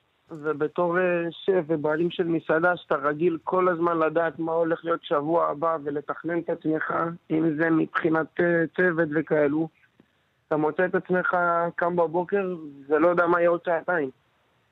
ומבחינתי זה הקטע היותר מתסכל, שאין לך במה להאחז, ואתה מרגיש שאתה לא עושה את המקצוע שלך, פתאום אתה לא יודע. שואלים אותי שאלות, וחוץ מלהגיד לא יודע, אין לי תשובה אחרת. מה, זה ממש uh, תחושה שאתה מאבד את מי שאתה? כלומר, יש פה עניין נפשי גם מאוד עמוק, כן, אני כן, שומעת ממך. כן, כן, בהתחלה לא, שם, לא שמתי לב לזה, אני לא חושב ששמנו לב לזה, כאילו. היינו בלחץ. והלחץ הוא בא פחות מההיבט הכלכלי, שהוא כמובן אה, העיקרי, אבל גם אתה פתאום מרגיש שאתה לא אתה. ו... אתה רגיל לדעת דברים, אתה רגיל אה, לתכנן, ופתאום אתה חי מדקה לדקה, מהחלטה להחלטה. כמובן שאני רוצה שזה ייגמר בצורה הכי טובה שיש, ושכולם יהיו בריאים, ולראות את הדבר הזה מאחורינו בצורה הכי טובה שיש. ניצלתי את זה בזמן עם הילדים מדהים, וחופש שלא היה לי הרבה זמן. Mm-hmm. אבל uh, צריך להיות לזה סוף. אה, את יודעת, אנחנו לא תחום שעושה רווחים אה, כל כך גדולים כדי לרפד לנו את השנים הבאות. אבל אני, ואני אומרת את זה מתוך uh, אהבה מאוד גדולה לתחום, אנחנו כן. במצב, כן. אנחנו במצב לא נורמלי. כל המרואיינים שדיברנו איתנו, איתם בשנה, בשעה הקודמת, הרופאים, המומחים אמרו, יש לנו לפחות שנה או אפילו שנתיים במצב הזה. אז בהינתן שזה המצב, אתה מצפה למשהו מהמדינה? מה אתה חושב על... אני למדתי בחיים לא לצפות מאף אחד לכלום, והאחריות היא בהחלט עליי.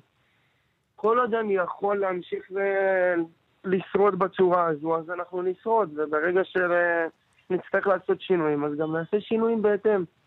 בכל מחיר ובכל צורה ובכל מה שיש לעשות.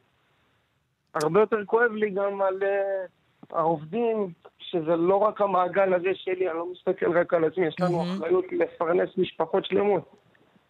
כמה... וזה לא רק המשפחות הישראליות גם, יש גם פועלים זרים בתמונה שלא מקבלים את החל"תים האלו. Mm-hmm. כמה אנשים ו... אתה מעסיק במסעדה? אה, קרוב ל-40 אנשים. וכולם בעצם לא עובדים עכשיו? אף אחד לא עובד. אף אחד לא עובד. חזרנו לעבודה באמצע לחודש, חייכנו, אמרנו שלום ונתנו כיף ונעלמנו שוב. עינב, אתה, זה נמצא בראש העניין הזה שכנראה חוסר הוודאות והעובדה שהמסעדות לא יחזרו לפעולה רגילה, כנראה תיקח עוד זמן. אנחנו נכנסים לחורף, האופציה שהייתה בקיץ של לשבת בחוץ, עוד מעט לא תהיה, היא לא תהיה קיימת. תראה, אני מאוד מתחבר קודם כל למה שיפי אמר. אה, אבל כן, בטח שזה נמצא, את יודעת, אני חושב שזה הקושי ששנינו מביעים אה, בצורה כזו או אחרת, כי אתה באמת לא יכול, זה, זה לא בשליטה שלך, אתה לא יכול לעשות כלום. אה, אני, אמרתי, אני לא רוצה לקחת כלום מהמדינה, אבל אני מרגיש שהמדינה לא נותנת לי לעבוד. אני רוצה לעבוד, אני רוצה לעשות דברים. אני לא רוצה לשבת בבית ולגעת בכספי המיסים. אני רוצה את הכסף שלי להרוויח. אז יש את התסכול הזה מבחינתי לפחות, ובאמת יש את ההרגשה הזאת שאני לא, לא חושב שזה תסכול, זה מין, אתה מרגיש כאילו אתה בחור והלכת לאיבוד, כי, כי אין, אתה לא יכול לעשות כלום, זאת אומרת אין לך מה לעשות, להגיד לפתוח מסעדות לטקווי זה טוב ונחמד, יש מסעדות שלא יכולות לעשות טקווי, הן לא בנויות לזה, בין אם זה מבחינת ה... אה, מתאר הבניין שלהם, או בכלל מבחינת אופי המסעדה. כאילו יש אוכל שהוא לא עובר טקווי טוב. אז את יודעת, מי שעושה המבורגרים, פסטות ופיסות, אז נהדר, אז, אה, או אוכל אסייתי, אז אולי זה טיפה יותר יעבור טוב, אבל בואי, גם הם לא מלקקים דבש עכשיו, לא שהם יקקו דבש לפני הקורונה, כן? כן. אני מאוד מודה לשניכם. תודה אה, רבה. תודה שדיברתם איתנו. עינב אסגורי ויחיא זינו, אה, שני מסעדנים, אחד תל אביב, אחד אשדוד, תודה רבה לכם. אחלה יום. ושניפגש בימים טובים. כן, בימים טובים, על צלחת של משהו. אה, בכיף. תודה רבה. פרסומות, ואנחנו תכף חוזרים. 11.24 כאן אה, בסדר יום. שלום לאלון פנקס. סליחה, בוקר טוב, קרן. לשעבר קונסול כללי בניו יורק, חוקר ארה"ב במכון אבא אבן. לדעתי, אנחנו דיברנו כאן ביום רביעי, פחות או יותר באותה שעה. אזור 11 ומשהו בבוקר. גם בחמישי נדמה לי, אבל לא... אה, נכון, לא, בחמישי זה לא היה איתי, בחמישי זה תוכנית אחרת. לא, לא, לא, לא, לא ברביעי את צודקת. אה, וזה היה בבוקר התוצאות. נכון. עכשיו אני הולכת ומסתכלת, סליחה, בעמוד של ה... במפה של הניו יורק טיימס, היא לא השתנתה בהרבה מאז יום רביעי. אני אגיד לך יותר מזה, קרן, היא לא השתנתה גם מאז יום שני, יום לפני הבחירות. כלומר, אין, אין, אין שום הפתעות בתוצאות הבחירות. יש uh, פערים מסוימים בסקרים, ב, ב, בהפרשים שביידן קיבל או בהפרשים שטראמפ קיבל במדינות מסוימות, אבל מבחינת המפה uh, והצבעים שלה, uh, שזה כחול למד... למנצח הדמוקרט ואדום למנצח הרפובליקאי, אין שום, uh, שום הפתעה.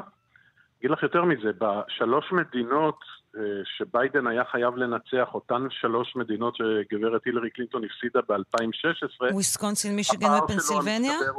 סליחה? אנחנו מדברים על וויסקונסין, מישיגן ופנסילבניה? בדיוק, mm-hmm. וויסקונסין, מישיגן ופנסילבניה. בשלוש האלו, שבפועל מבטיחות הנשיאות ללא קשר לאחרות, אה, הפער שלו כפול מהפער של טראמפ ב-2000. 16 הווה אומר ששום טענה על זיופים ושום ספירה מחדש, ספק אם תהיה, ושום סוג של טיעון לא יכול להתגבר על פער כזה. אני רוצה לשאול באמת ברמה הכי עניינית, האם יש איזשהו סיכוי, כן, לטראמפ, ואני לא יכולה לקרוא לזה אפילו לנצח, אבל כן, איזשהו סיכוי לא. של ספירה כזאת או אחרת חוזרת, שטראמפ מצמצם לא. את הפער ומנצח בבחירות. לא, אין, אין, אין שום סיכוי כזה. משום שמדובר בחמש מדינות. השלוש שהזכרנו, מישיגן, ויסקונסין ופנסילבניה, mm-hmm. ועוד שתיים שהוא מנצח בוודאות של 99%, שהן אריזונה אה, וג'ורג'יה בדרום. אה, וכל צריכה, טראמפ צריך להפוך ארבע מהחמש כדי לנצח, ועל סמך מה הוא יהפוך אותן. 13 עתירות שלו נדחו, אתמול כבר uh, הודיעו רוב מזכירי המדינה של המדינות. מזכיר מדינה של מדינה זה בעצם uh, מנכ"ל המדינה. Mm-hmm. זה, זה לא באמת שר חוץ, כמו שאנחנו נוטים לחשוב מהשם uh, מזכיר מדינה. Uh, כולל מדינות ואנשים רפובליקאים אמרו שהבחירות עברו חלק, אין שום אינדיקציות לא להונאה, לא לגניבה, לא לזיופים. וגם אם יימצאו אי סדרים ודברים לא תקינים במדינות מסוימות, כמו נגיד פנסילבניה, הם בטלים בשישים, ואגב, הם יכולים ללכת לשני הצדדים. יש הוכחות... כלומר, משפטי ב... אין לו. באיזשהו מקום יש הוכחות לזיופים לא. נרחבים, או אפילו לא. מצומצמים? שום דבר. אפס. זה לא, תשמעי, אני לא, אני, כן. אני לא יודע אם יימצא בעוד שבוע mm-hmm. או בעוד שנתיים זיוף רבתי, אבל בכל המדינות אה, אה, שמנינו כל החמש האלו, את יכולה להוסיף עוד שתיים, שלוש, אה, לא היה שום מקרה של זיוף, גם לא היה מקרה עד עכשיו מלבד בודדים בודדים, ממש בודדים, אה, של הצבעה כפולה. כלומר, מישהו שקיבל על פי דרישתו את טפסי ההצבעה על מנת להצביע מוקדם באמצעות הדואר, וקיבל את זה הביתה, mm-hmm. בחר ששלח את זה, ואז הלך ביום בחירות וניסה להצביע אותם. כרגע, כ- כאלו היו אה, פחות מעשרה אנשים, אה, שמונה בפנסילבניה ועוד איזה שניים בוויסקונסין. אין כרגע בסיס לשום טענה על זיופים. ואחרי שאמרנו כל, את כל זה, טראמפ מסרב להכיר בתוצאות הבחירות, נכון? אפשר לומר את המשפט הזה. בוודאי, אבל המשפט הזה להגנת טראמפ, ואני אומר להגנת במרכאות כפולות, אה, הוא אמר שהוא יעשה עוד לפני הבחירות. כלומר, אה, את יודעת, אני שומע אנשים במיוחד מהצד הדמוקרטי, או חלק בתקשורת ש, שנדהמים מהקריאת תיגר על הדמוקרטיה ומההתנהגות הבריונית ו, וכל מיני תארים שמדביקים לו, חברים, על מה, על מה הרעש ועל מה המהומה ואיפה ההפתעה? הוא אמר, אם אני אנצח אני אכיר בתוצאות הבחירות. אם אני לא אנצח, מחכה ונראה, כי בטוח יהיו זיופים. עכשיו, אם הייתי פסיכולוג, ואינני, קרן, mm-hmm. אז הייתי אומר לך שבאחד התסמינים הידועים של נרקיסיזם, וידוע שהאיש אה, אה, לוקה או, או מאופיין בנרקיסיזם, שזה בסדר, אין לי בעיה עם זה, אבל אחד המאפיינים הוא אה, שנרקיסיסט לא מסוגל לא לקבל, לא לעכל, לא להפנים ולא לאבד הפסד. הוא יכול שקר, הוא יכול הונאה, הוא יכול להמציא מציאות, הוא חייב להקרין החוצה את הסיבות למה שנתפס ככישלון שלו, וזה מה שטראמפ עושה כרגע. הוא לא מכיר בהפסד, זה נראה לו בלתי סביר שהוא הפסיד.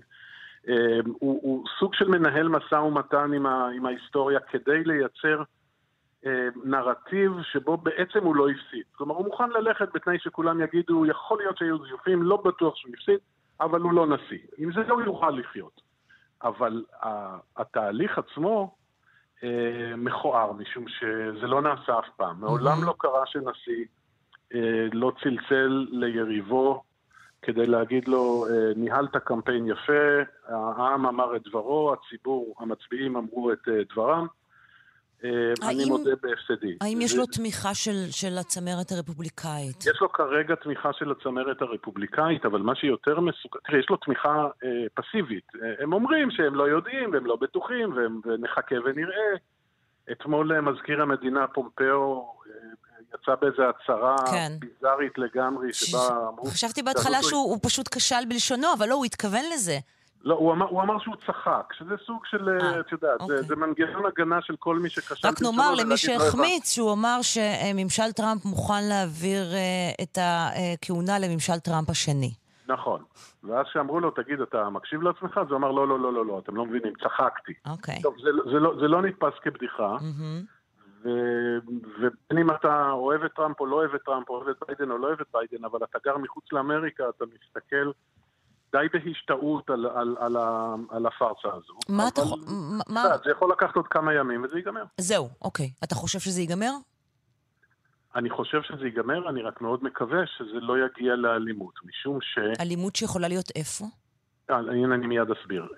לטראמפ יש את, ה, את הבוחרים שלו, שבתוכם יש גם הרבה ארגוני ימין ומיליציות חמושות ועליונות לבנה, הם כמובן מיעוט מקרב מצביעיו, אבל הם קיימים. הם כבר ניסו להשתלט על בית המושל במישיגן, הם הפגינו בשרלוטסוויל ב-2017 אה, אה, בהפגנה חצי אנטישמית, חצי עליונות לבנה. הם, הם כבר הסתובבו ברחובות באורגון ובוויסקונסין אחרי רציחות של אה, שחורים.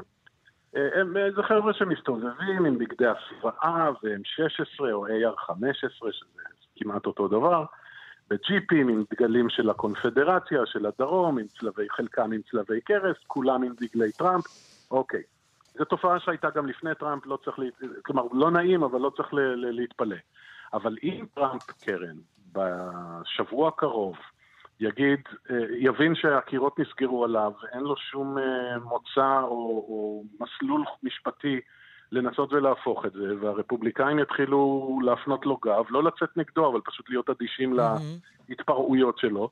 ואם הוא יגיד, גנבו לנו את הבחירות, על סמך מה זה לא חשוב, עובדות לא חשובות וראיות לא חשובות, גנבו לנו את הבחירות, גונבים לנו את אמריקה, צאו לרחובות, זה כבר נפיץ.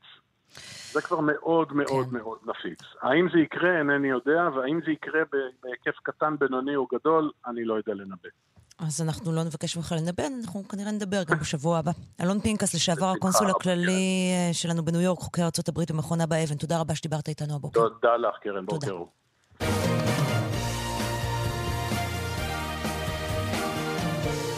11.32 ומארצות הברית של אמריקה, אלינו, כאן, חיים בעשן. אה, עכשיו לצפון השרון, צפון השומרון, כמעט אמצע המדינה. עשרות אלפי תושבים לא יכולים לנשום. הסיבה, מכת שריפות שאופפת את האזור. מדובר בשריפות אה, יומיומיות, אה, קצתן חוקיות באישור. רובם אה, מתרחשות בשטחים פלסטינים, במטמנות של פסולת פיראטיות. והתושבים פשוט לא יכולים לפתוח את החלונות, גם לא לשבת בחוץ, או אפילו לא לתלות כביסה. נגיד ששלום לכתבת שלנו, מיכל וסרמן, כתבתנו לענייני איכות הסביבה. שלום קרן. ונגיד שלום גם לצחי פרי, תושב כרכור. שלום רב. מיכל, תמונת מצב. שלחנו אותך לבדוק, אנחנו, צחי כתב לנו לפני מספר ימים, אה, שהתופעה הזאת פשוט מעכירה ולא מאפשרת חיים נורמליים. ביקשנו ממך לבדוק אה, את התמונה הכללית, ועם איזה מסקנות את חוזרת? אני חייבת להגיד שזאת מכת מדינה וזו לא רק באזור השרון, אבל בשבוע האחרון צורפתי לקבוצת וואטסאפ של תושבים באזור, אה, באזור הספציפי הזה, ותדירות ההודעות של התושבים והיישובים שסובלים מהבעיה הזאת פשוט מדאיגה. מדובר בעשרות אלפי תושבים שחיים בתוך עשן. השריפות, כמו שאמרתם, מגוונות. קצת מהן הן באישור שריפות של גזם שמנפיק משרד החקלאות, אבל צריך להזכיר שזה מספר מצומצם, זה אישורים שניתנים במקרה שיש איזו מחלה או מזיקים בגזם. עוד אישור שיש זה להעברות של קמין, שזה אנחנו מכירים מהתקופה האחרונה, אבל עיקר העשן מקורו בשריפות פסולת מהשטחים הפלסטינים. מדובר במטמנות לא חוקיות שמתרחשת בהן שריפה קבועה, יומיומית, והפסולת שנשרפת שם היא פסולת שמגיעה מישראל במשאיות שעוברות לתוך השטחים הפלסטינים, כי זה פשוט זול יותר מאשר להעביר אותם לשטחים, אה, למקומות שבהם צריך, צריך uh, לשים אותם. האכיפה של המינהל האזרחי במקומות האלה היא מאוד uh, מוגבלת, אבל אנחנו יודעים שבארבע השנים האחרונות הם מדווחים על עלייה של 200 אחוזים בתפיסות של משאיות פסולת שעשו את דרכם לשטחים. Mm-hmm. הבעיה היא שחלק מהמשאיות מכירות את המעברים לא דרך כלומר, המעברים המקובלים. כלומר, אני רק מבקשת להבין, אה, מפעלים ישראלים שולחים את הפסולת הישראלית שלהם, שיוצרה בשטח ישראל, להישרף בשטח הפלסטיני, כי שם אני מניחה שהתקנות של איכות הסביבה יותר מקלות, אבל זה לא משנה, כי העשן לא מכיר בגבול והוא חוזר לארץ. בדיוק. מי שנוסע בכביש 6 יכול לראות את תמרות העשן לאורך כל הדרך. יישובים שקרובים יותר גיאוגרפית פשוט לא יכולים לנשום, לא יכולים, לפתור, לא יכולים, לא יכולים לחיות כמו שצריך. אה, צחי, תתאר לנו, את, אתה תושב כרכור כאמור. נכון מאוד. תאר, לי, ת, ת, תאר לנו את היומיום שלכם. אז אנחנו בעצם אה, חיים בכוננות. אה, החל מרגע החשיכה, ברגע ששוקעת השמש, אנחנו בעצם נכנסים לכוננות ספיגה. אה, מחכים נמצאים בצד אחד, עין אחת נמצאת על קבוצות הוואטסאפ שאותן אה, מיכל אה, הזכירה, עין שנייה נמצאת על, על קבוצות הפייסבוק, יש לנו גם קבוצת פייסבוק שבה אנחנו עוקבים אחרי הריחות האלה ופשוט מחכים לראות מי הראשון שמדווח. יש לנו חברים במצר שנמצא מזרחית אלינו, שזה אה, קיבוץ שנמצא אה, מאוד מאוד קרוב אה, אה, לקו, יותר מאשר אה, אנחנו נמצאים, mm-hmm. ופשוט מחכים, אה, מחכים לראות. בוא נראה הראשון. זה קורה רק בלילה? השריפות קורות זה, רק בדרך כלל בלילה? השריפות קורות, תמיד קורות בלילה, mm-hmm. וכאשר הרוח היא רוח מזרחית, אנחנו מרגישים את זה ומרגישים את זה חזק. אה, זה פשוט נורא ואיום, אנחנו סוגרים, אוטמים את כל החלונות בבית. אנחנו מדברים על אה, פרדס חנה, כרכור, מועצה אזורית מנשה, חריש, חדרה, תלמי אלעזר, בנימינה, גבעת עדה, להבות חביבה, כל האזור הזה, נכון? בהחלט, כן. מדובר פה בלא עשרות אלפים, אלא לדעתי מאות אלפים. יש פה המון אנשים שסובלים מהדבר הזה. אני אישית מכיר אנשים שדיווחו על דימומים מהאף, צריבה במערות האף. אני אישית חוויתי צריבות בעיניים וכאבי ראש, קורלציה ישירה לאיכות האוויר. פשוט קורלציה ישירה. ומה מריחים? איזה ריח מריחים? זה מין ריח של שריפה שהוא מהול במין ריח כימי בלתי מוסבר. למי שגר פה באזור מתקופות יותר ישנות מכיר, ריח מאוד ש, שמזכיר מאוד את uh, תופעת המפחמות שהייתה קיימת mm-hmm. לפני, לפני כמספר שנים ומוגרה באזור uh, 2016. בעזרתו האדיבה של אה, חבר הכנסת דודי אמסלם.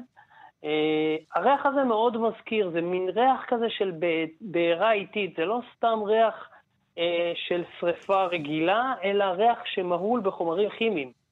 ולא צריך להסביר את ההשפעות הבריאותיות של הדבר הזה. כן, עכשיו אתם פונים, למי אתם פונים? אז יש הנחיה לפנות למוקד סביבה 6911, אנחנו מתקשרים למוקד הזה, מקבלים תשובה בדרך כלל קבועה שהם, אוקיי, רשמו, מעבירים למחוז. מה עושים עם זה הלאה, אין מושג, אין שום שקיפות, לא מעבירים לנו מידע בחזרה מה נעשות, mm-hmm. מה נעשה עם התלונות האלה. Okay. אוקיי. יגדיל, אגדיל ואומר שלפעמים הם מבקשים מאיתנו אפילו להתקשר לכיבוי. אה, שאתם תתקשרו לכיבוי כדי שאולי יטפלו בזה. מיכל, את הצלחת להבין מי יכול לטפל בזה? אחריות של מי זה? האחריות היא של המינהל האזרחי, כי זה שטח, השרפות בעצם לא, לא מתרחשות בשטח, אה, בשטח ש, שהמשרד להגנת הסביבה אמון עליו, כי הוקמה לפני שנתיים יחידה מיוחדת לטפל בנושא הזה, התקנים בה מאוד uh, מצומצמים, היא לא יכולה להגיע לטפל בכל השרפות, אבל היא לא, היא לא יכולה בכלל לטפל באזור הזה, כי אין לה נגיעה לשם. היחידים שיכולים לטפל שם זה בעצם המינהל, אבל גם הפעילות שלהם מוגבלת בתוך השטחים עצמם. הם פועלים במעברים, אבל הם לא פועלים בשטח עצמו. המינהל אה, בכלל יכול לפעול בשטחי A או B, או שהוא יכול לפעול רק בשטחי C? הוא פועל בשטחי C, הוא יכול לפעול במעברים mm-hmm. לשטחי A ו-B, ושם ו- בעצם ו- לתפוס את המשאיות שהן בדרך. אבל יש משאיות שפשוט מכירות את הדרך אה, מתוך, ה, מתוך אום אל-פחם, מתוך אה, באקה אל-גרבייה, כדי להיכנס לתוך השטחים הפלסטיניים. טוב, יש לנו שלל תגובות, אה, שאף אחת מהן בעצם לא, נותן, לא נותנת מענה לסיפור הזה, נכון? אה, נכון. אז בואי נביא אותם, בבקשה.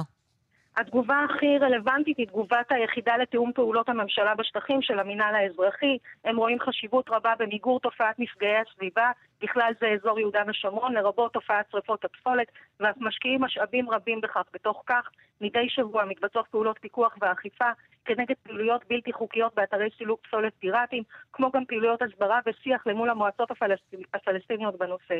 בשנים האחרונות בוצעו על ידי המינהל האזרחי למעלה מאלף פעולות אכיפה כנגד מפגעים סביבתיים ברחבי יהודה ושומרון, בהשקעה נאמדת בלמעלה ממיליון שקלים בשנה. אלה כללו בין היתר תפיסות משאיות המשליכות פסולת בלתי חוקית, וכן כיבוי okay. אוקיי. מוקדי שרפות פעילה. אוקיי, okay, אני ברשותך אקפוץ לתגובה של המשרד להגנת הסביבה. הם כותבים כך, מפגעי הריח, אה, ריחות השרפה בתקופה האחרונה באזור מנשה מגיעים ברובם משרפת פסולת ביישובים פלסטינים, המשפיעה על יישובי האזור, יש לפנות למינהל האזרחי שהוא בעל הסמכות באזורים אלה. יצוין כי מקור מספר שרפות שהתרחשו באחרונה התגלה כשרפת פסולת חקלאית, כאשר אישורים לשרפות אלה מתקבלים ממשרד החקלאות. אנחנו מבקשים מהציבור להמשיך ולפנות בזמן אמת לגורמים הרלוונטיים, בהם מוקד החירום של משרד להגנת הסביבה בטלפון כוכבית 6911.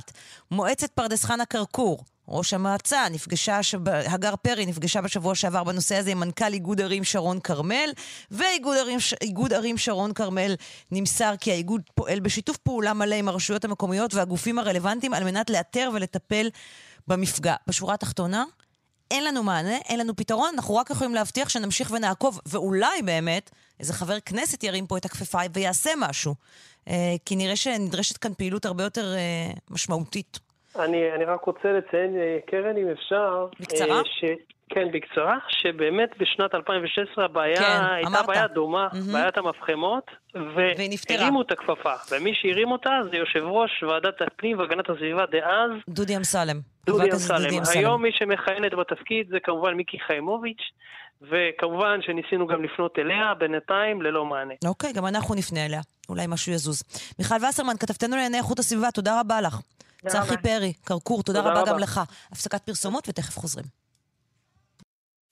11.43 כאן אה, בסדר יום, שלום לטל מדהים. שלום. מה שלומך?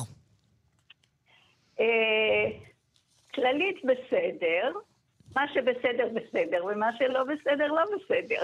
בוא נגיד, אה, נספר שאנחנו דיברנו איתך בינואר 2020, בתחילת השנה הזאת, לפרק שעשינו לפודקאסט שלנו, על נפלאות הזקנה. ואת uh, בת 85, ואת uh, רקדנית, um, ורצינו לדעת מה קרה בשמונה חודשים האחרונים, מאז שהקורונה נכנסה לחיינו, למישהי שלפני כן הגיל היה מבחינתה רק מספר, נגדיר זאת כך. נכון. אז גם עכשיו הגיל הוא מבחינה אישית שלי הוא רק מספר.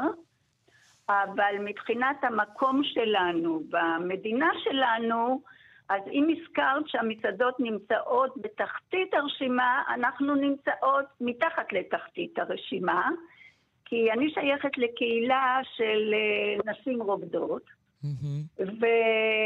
ורובן גם יוצרות, יש כאלה ששרות ועובדות בחומר וכל מיני, וצרכניות צרכניות תרבות.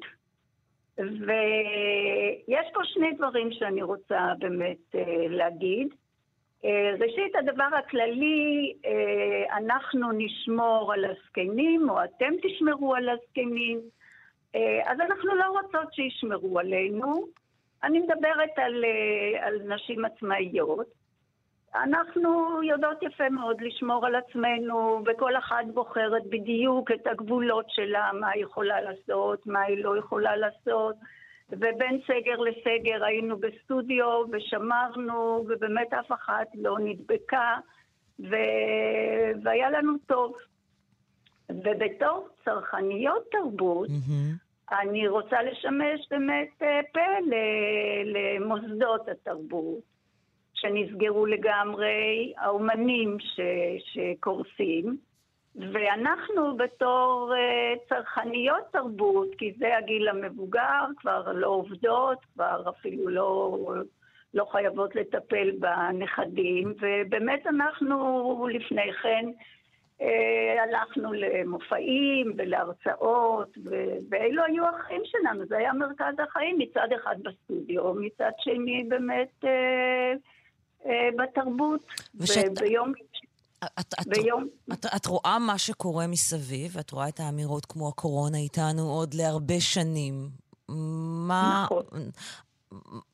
אז איך היית רוצה שינהלו את זה, אוקיי? אם עכשיו את יושבת עם שר התרבות, או עם שר האוצר, או עם שר הבריאות, איך את רוצה שינהלו את זה? אה, אני חושבת שא', אפשר לפתוח את הסטודיו. מי שחוששת לא תגיע. מי שלא חוששת תגיע, אנחנו אחראיות, אנחנו נשמור על עצמנו. ו... ו... והריקוד זה באמת uh, מרכז החיים שלנו. ואז יבואו ויגידו לך, אבל גם הרקדנים הצעירים רוצים לפתוח את הסטודיו, ואם כל הסטודיו ייפתחו וכולם יעשו מה שהם רוצים, אנחנו, אנשים עלולים להידבק. נכון. אני חושבת שבאמת, אה, אני חושבת שלגבי הצעירים נעשה פה עוול גדול גם בבתי הספר, אבל זה יש מספיק אנשים שמדברים על הנושא הזה. אה, אני לא יודעת, אולי היינו יכולים לעשות את זה ב- לא בסטודיו שיש גם צעירים, אלא אולי במוסדות התרבות. מה הכי חסר לך בתקופה הזאת? אה,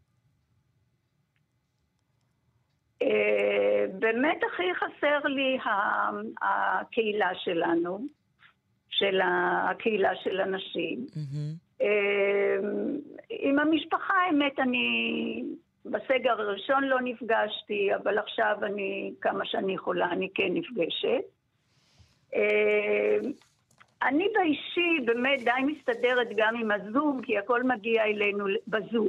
כן. אבל עדיין, אה, עדיין זה לא, זה לא, זה לא מספיק. אני צריכה את המפגש, את הקהילתיות, את היציאה החוצה.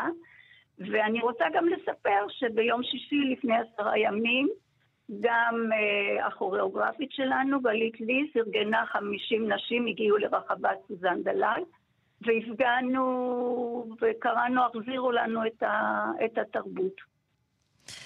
ואני רוצה לשמש בפה גם כן. בתוכנית שלך. טל מדהים, בת 85, רקדנית, תודה רבה שדיברת איתנו. אני מקווה שתוכלי לחזור רבה. כמה שיותר מוקדם. מקווה. תודה מאוד. רבה. ובוקר טוב לדוקטור צבי לניר. בוקר טוב. אה, מייסד אה, ונשיא מכון המחקר אה, פרקסיס, מחבר הספר עת התבונה, גיל החדש בחיי האדם, צעיר, בן 84, צעיר מתלמה. חגגת בעשרה באוקטובר, נכון? נכון. מולדת שמח. איך, החיים השתנו מבחינתך? כן, בעיקר יש לי מסקנות שהוליכו אותי להתפתחות וצמיחה חדשה. איזה מסקנות יש לך מהתקופה הזאת? אז אולי אני אתחיל את זה.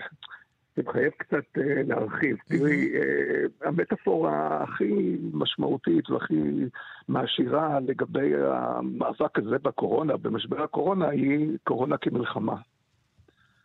וקורונה עם מלחמה, זה אומר שמלחמה צריך להתנהג כמלחמה, ובמלחמה גם יש לנהל אותה כמו שצריך לנהל מלחמה. כל מי שחווה פיקט או למד היסטוריה צבאית, ואני עשיתי את שלושת הדברים האלה בחיי, יכול להעיד על כך שבמלחמה כל תכנון ליניארי קורס.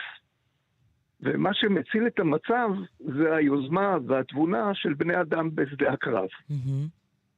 המצבים הכאוטיים האלה במלחמה, הם מעלים בלוחמים פתרונות יצירתיים על מנת לגבור על מצבי המשבר שהם מוצאים את עצמם בם, אוקיי? שהם בעצם תמיד מעבר לכל מה שמורים להם מלמעלה, או מישהו מלמעלה יכול היה לנחש ולחשוב עליהם. כן. ולמי שצריך תזכורת לכך, הוא לא מכיר את זה, אז הסדרה, נדמה לי שלכם, ש... כן. שעת נעילה. בערוץ 11 של שעת נעילה, mm-hmm. היא יכולה להמחיש את זה יפה מאוד, אוקיי? כן, מה שעושים במלחמה... בעת לחץ ובעת מלחמה. נכון, נכון. במלחמה לא נלחמים למען המטרות הגדולות. שמוצרות מלמעלה, כן? כי במקרה הזה המטרות של להילחם בנגיף, אוקיי? נלחמים על מנת להישאר בחיים. נלחמים למען החברים ביחידה שאיתה אנחנו לוחמים, ולוחמים, אה, נלחמים למען הבית. עכשיו, בכל מלחמות ישראל, וגם בכל המשברים הגדולים שעברנו עד עכשיו, הצטיינו בכך. לכך הכשירו אותנו גם כשהיינו עדיין בצבא, ואני חושב שהצבא יש לו תפקיד מאוד מאוד מאוד אה, חשוב בכשירות הזאתי. שהוא נתן לנו ובערכים האלה שהוא נתן לנו. אז אני חייבת לקחת אותך כבר לשאלה, כי אני רוצה שיהיה לנו מספיק זמן לפרק אוקיי, את זה. אוקיי. למה זה לא עובד במלחמה בקורונה? כי זה לא עובד. אז, אז אני אגיד לך, כי המלחמה בקורונה, המסרים שאנחנו מקבלים מלמעלה הם אחרים. והייתי אומר אפילו היפוכים, במקום לחזק את התובנה שלנו, בכוח השיפוט שלנו ואת התעוזה האישית שלנו, למצוא את הפתרונות האישיים שלנו למצבים הקשים שאנחנו נקלעים אליהם, אומרים לנו שהניצחון יושג רק אם נהיה ממושמעים ונמלא את ההנחיות מלמעלה. גם כשאיננו מבינים את ההיגיון שבהם וגם אם איננו מסכימים עם ההיגיון שבהם. עכשיו, בעצם התפקיד של כל מי שמנהלים את המלחמה מלמעלה, הוא לא רק לתכנן ולהוריד הוראות למטה, איזה מין top down כזה. Mm-hmm. אלא גם, ואפילו בעיקר, ללמוד מלמטה, bottom up, את התבונה והלקחים שנלמדים בשדה הקרב. ולהשאיר באמצעותם את התכנון uh, מלמעלה.